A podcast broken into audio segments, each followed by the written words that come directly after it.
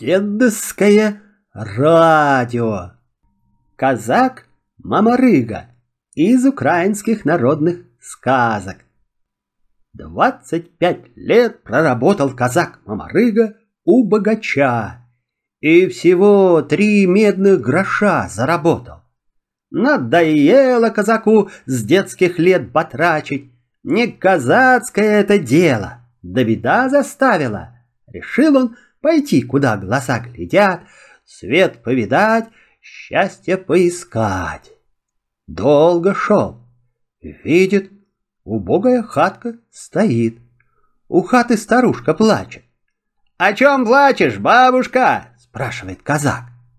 «Ой, да как мне не плакать? Моя хата скоро развалится, а подчинить ее сил нету». «Да не горюй, бабушка, подчиню я хотенку твою». «Ой, и правда подчинил. Спасибо тебе, казаче. Возьми в благодарность торбочку из волшебных волос сплетенную. Прикажи, она для тебя любую работу сделает». Поблагодарил казак и снова в путь пустился. На дороге старика встретил. «Куда, дедушка, удержишь?» «Хожу из села в село, на кобзе играю, про казаков-молодцов песню пою. Люди слушают, кто кулеш вынесет, а кто и кусок хлеба подаст». «Возьми, дедушка, три гроша, больше сам не имею, а вось они тебе пригодятся». «А ты, казаче, Прими благодарность сапожки. Они непростые. Вмиг тебя куда нужно перенесут. А случится беда и спасут. Дальше идет мамарыга. Навстречу народ бежит. «От кого убегаете?» – спрашивает мамарыга. «Да беда нас гонит! Поселился вон на той горе шестиголовый змей. Людей убивает, их добро забирает, а кого не убьет, слуги возьмет, навечно в горе запрет. Вас много, а змей один. Неужто не одолеете? Его сразу и не распознать. То воином прикинется, то в змея перекинется. Сильнее его нет на свете никого. Слышит мамарыга, ветер гудит, земля дрожит, листья с деревьев осыпаются.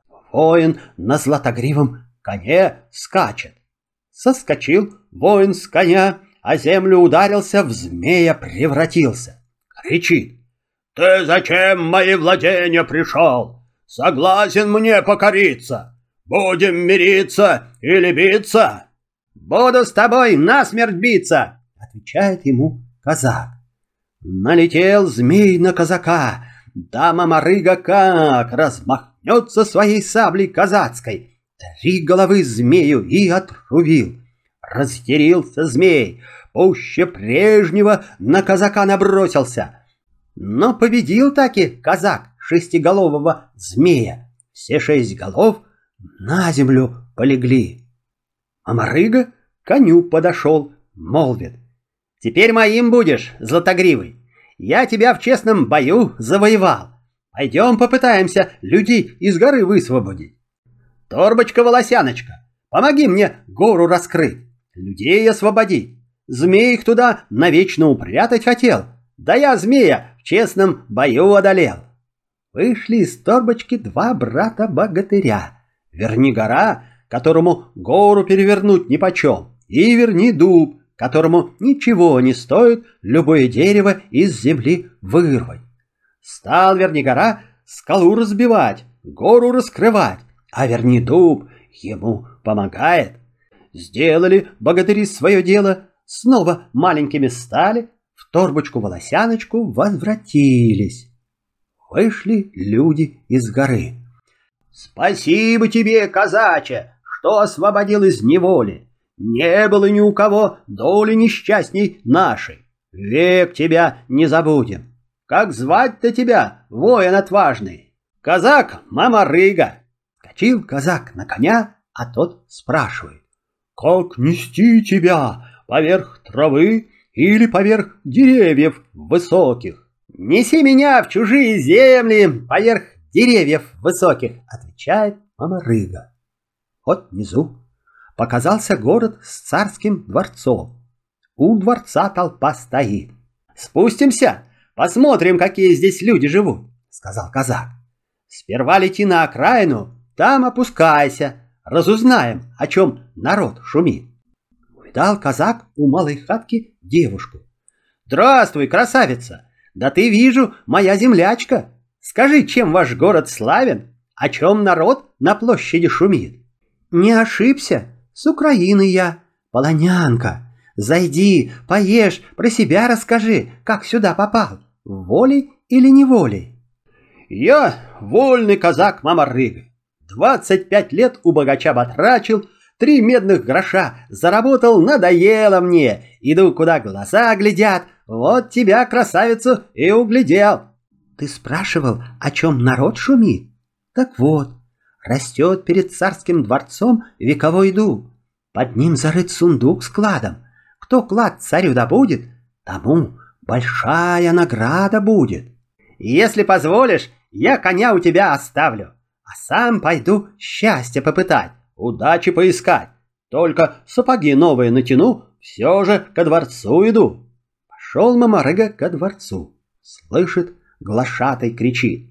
Кто вековой дуб за ночь срубит и клад из-под него добудет, тому большая награда будет. Так царь обещал. Второй глашатай, кроме первого, кричит. Но если кто не добудет клад за одну ночь, палач ему живо голову срубит прочь.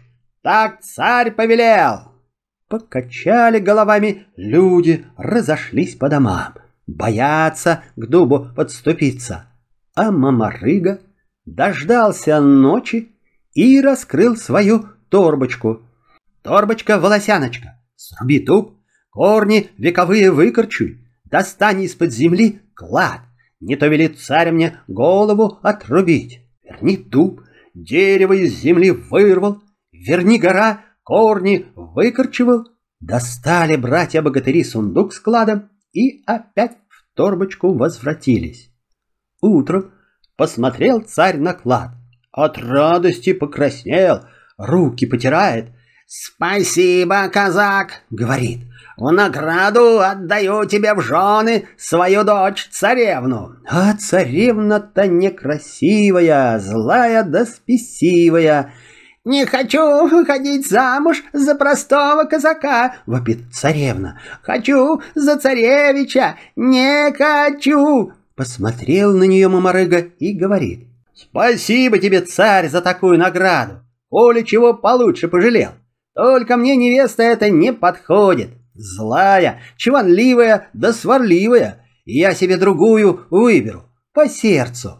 Рассердился царь, ногами топает, кричит. «Да как ты смеешь от моей дочери царевны отказываться? Хватайте его и рубите ему голову!» Вспомнил тогда казак Мамарыга о дедовом подарке, глянул на сапоги и прошептал. «А ну-ка, выручайте!» и сапоги вмиг вынесли его с площади. Вы, наверное, уже догадались, куда принесли сапоги Мамарыгу и на ком он жениться решил. Сели они на златогривого коня и умчались. Вот и нашей сказки конец.